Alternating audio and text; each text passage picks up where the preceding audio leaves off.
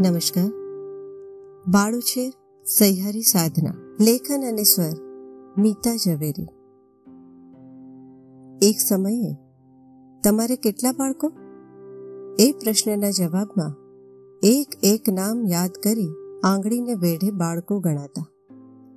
પછી તો, અમે બે અને અમારા બેનું સૂત્ર આવ્યું.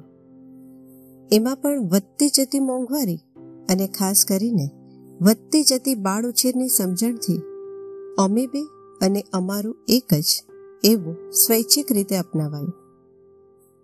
આ અમારું એક માતા પિતાના જીવનનું એકમાત્ર લક્ષ્ય બની ગયું. એ એકમાત્ર બાળક માટે દુનિયાની તમામ ખુશીઓ આપવા માતા પિતા રાત દિવસ એક કરતા થયા. છતાં ક્યાંક ક્યારેક કોઈ ખોટા ખ્યાલ કે ખોટી સમજણથી બાળકના ઉછેરમાં ક્ષતિ રહે છે. તેથી જ બાળ ઉછેર અંગેની કેટલીક સમજણ હજુ માંજવાની અને વધારવાની જરૂર છે. આજનું બાળક એ આવતીકાલનું નાગરિક છે. દેશને ઉત્તમ નાગરિકો આપવાની જવાબદારી આપણા સૌની, એટલે કે સમગ્ર સમાજની છે.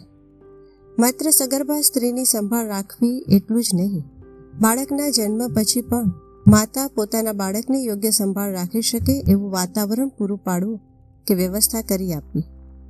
પિતાને પણ બાળક માટે વધુને વધુ સમય આપવાની અનુકૂળતા કરી આપવી જોઈએ કે પછી બાળકને વધુને વધુ સમય આપવો જોઈએ એવી સમજ આપવી જરૂરી છે. માતા નોકરી કરતી હોય તો બાળ જન્મ નિમિત્તે અને બાળ ઉછેર માટે માતાને રજા મળે છે. કેટલાક દેશોમાં પિતાને પણ બાળ ઉછેર માટે નોકરીમાંથી રજા મળે છે. પરિવારમાં માત્ર માતા અને પિતા બે જ હોય તો આ વ્યવસ્થા ખૂબ જરૂરી બને છે. પણ પરિવારમાં અન્યો પણ બાળકના ઉછેરમાં મદદરૂપ થઈ શકે એમ હોય, તો પિતાનું શું કામ? આ પ્રશ્ન અનેકને થતો હોય છે. બાળક એ માતા, પિતા બંનેના પારસ્પરિક પ્રેમનું પ્રતીક છે. તેથી બાળ ઉછેર સ્વાભાવિક જ માતા અને પિતા બંનેની સહિયારી જવાબદારી છે. માતૃત્વ એટલે માતાને હૈયે ઉમટતો પ્રેમ જ નહીં, માતૃત્વ એટલે માતા અને પિતા બંનેને હૈયે ઉમટતો પ્રેમ. આપણે ત્યાં એક સરસ શબ્દ છે, માવતર. આમાં પણ માતા અને પિતા બંનેનો સમાવેશ થાય છે. નહીં કે માત્ર માતાનો. એક દલીલ એવી હોય છે કે પિતા કમાય છે. આર્થિક ઉપાર્જન કરી બાળક અને પરિવારની જરૂરિયાતો પૂરી કરે છે. શું એ બાળ ઉછેરમાં મદદ ન કહેવાય?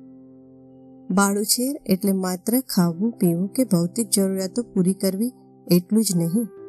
પણ બાળુછેર એટલે બાળકના હૃદય, મનનો યોગ્ય વિકાસ. અને એટલે જ બાળકના ઉછેર માટે જેટલી માતાની જરૂરિયાત છે, તેટલી જ પિતાની પણ જરૂરિયાત છે. બાળક પોતાના મૂળને સ્પર્શ દ્વારા પારખે છે. માતા સાથે પિતાનો સ્પર્શ બાળકને મળતો રહે એ ખૂબ જરૂરી છે. આમ થવાથી બાળકની સંવેદનશીલતાને પોષણ મળે છે. સાથે સાથે બાળક સલામતીનો અનુભવ કરે છે.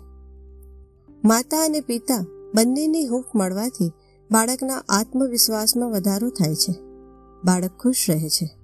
પરિણામે બાળકનો તંદુરસ્ત, શારીરિક, માનસિક વિકાસ થાય છે.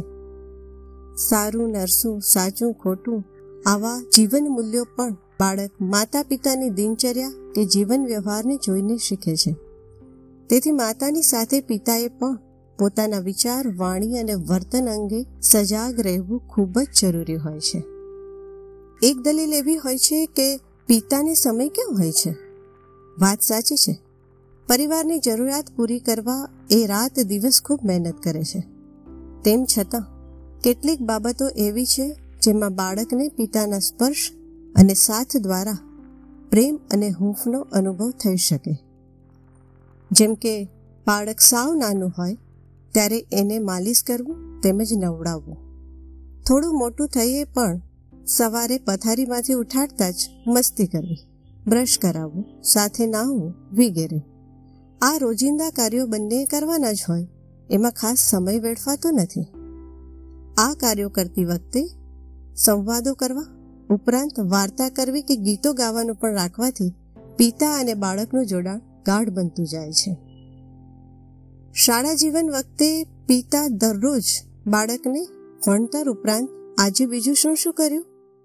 એવું પૂછીને બાળકના રસ, રુચિ વિશે જાણી, સમજી, એને રોકવા કે યોગ્ય દિશા આપવાનું કાર્ય કરી શકે છે. બાળક માટેનો પિતાનો પ્રેમ કિશોરાવસ્થામાં ધીમે ધીમે દોસ્તીમાં પરિણમે એ બાળકના વિકાસમાં હકારાત્મક સાબિત થાય છે. આ ઉંમરે જ બાળક પિતા પાસેથી હિંમત અને સાહસ જેવા ગુણોને વધુ આત્મસાત કરે છે. ઘણા પરિવારોમાં માતા બાળકને સમજાવવા કે પટાવવામાં નિષ્ફળ જાય કે કંટાળે ત્યારે પિતાનો ડર બતાવીને બાળક પાસે ધાર્યું કામ પાર પાડે છે. નાનપણથી જે પિતા બાળક સાથે આગળ જણાવ્યા મુજબ સંબંધ બાંધી શકે છે. તે બાળકને માટે વિલન નહીં, પણ મિત્ર બની રહે છે. આવા મૈત્રીપૂર્ણ સંબંધોથી બાળકને પિતાની કઠોરતાને બદલે પ્રેમનો જ અનુભવ થાય છે. દરેક માતા પિતા પોતાના બાળકને દુનિયાની તમામ ખુશીઓ આપવા ઈચ્છતા હોય છે. એમાં ને એમાં ક્યારેક બાળકને ખોટા લાડ લડાવે કે જરૂર કરતાં વધુ સુખ સગવડો આપી પાંગડું બનાવી દે એવું બનતું હોય છે. બાળકને સુખ સગવડો આપવાના ઉત્સાહમાં ક્યારેક પિતા પોતાના બાળકને સમય જ ન આપે, એવું પણ બને છે. સમય આપો એટલે બાળક સાથે વિવિધ પ્રવૃત્તિઓ કરવી. રમવું, વાર્તા કહેવી, ગીતો ગાવા, ફરવા જવું, એવું કંઈ પણ કે જેમાં બાળક સાથે જ હોય. કેટલું નહીં, કેવો સમય અપાયો તેનું પરિણામ બાળકના પિતા સાથેના વાણી, વર્તન અને વ્યવહારમાં દેખાય છે. અને એટલે જ ભલે, બહુ ઓછો સમય મળે. પણ એ મળેલા સમયમાં બાળક જેવા જ બનીને પૂર્ણપણે બાળકમય થઈ જવું જોઈએ. એક સમયે શાળામાં બાળકોને દાખલ કર્યા પછી માતા કે પિતાએ ખાસ જવાનું બનતું નહોતું.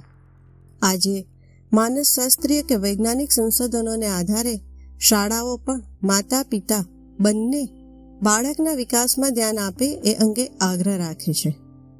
ખાસ પિતા પણ કામની વ્યસ્તતામાંથી સમય આપી શકે. એ હેતુથી રવિવારે, રજાના દિવસે પણ મીટિંગનું આયોજન ગોઠવે છે. બાળકને માટે માતા પિતાના પ્રેમથી વિશેષ મહત્વનું કશું હોતું નથી. તેમજ બાળકનું મીઠું હાસ્ય માતા પિતાના બધા દુઃખ દર્દોને ભૂલાવી દે છે. બાળ ઉછેરને જવાબદારી નહીં, આનંદ પ્રક્રિયા તરીકે જોઈશું તો બાળ ઉછેર સરળ બની રહેશે. કેટલાક યુગલો અને પરિવારો આ અંગે જાગૃત છે. પણ હજુ ઘણા સુધી આ સમજ પહોંચે એ માટે પ્રયત્ન ચાલુ રાખવા જરૂરી છે. ચલતે ચલતે. બાળ ઉછેર એ બોજ નહીં, પણ માતા પિતાની સહિયારી સાધના છે. અસ્તુ.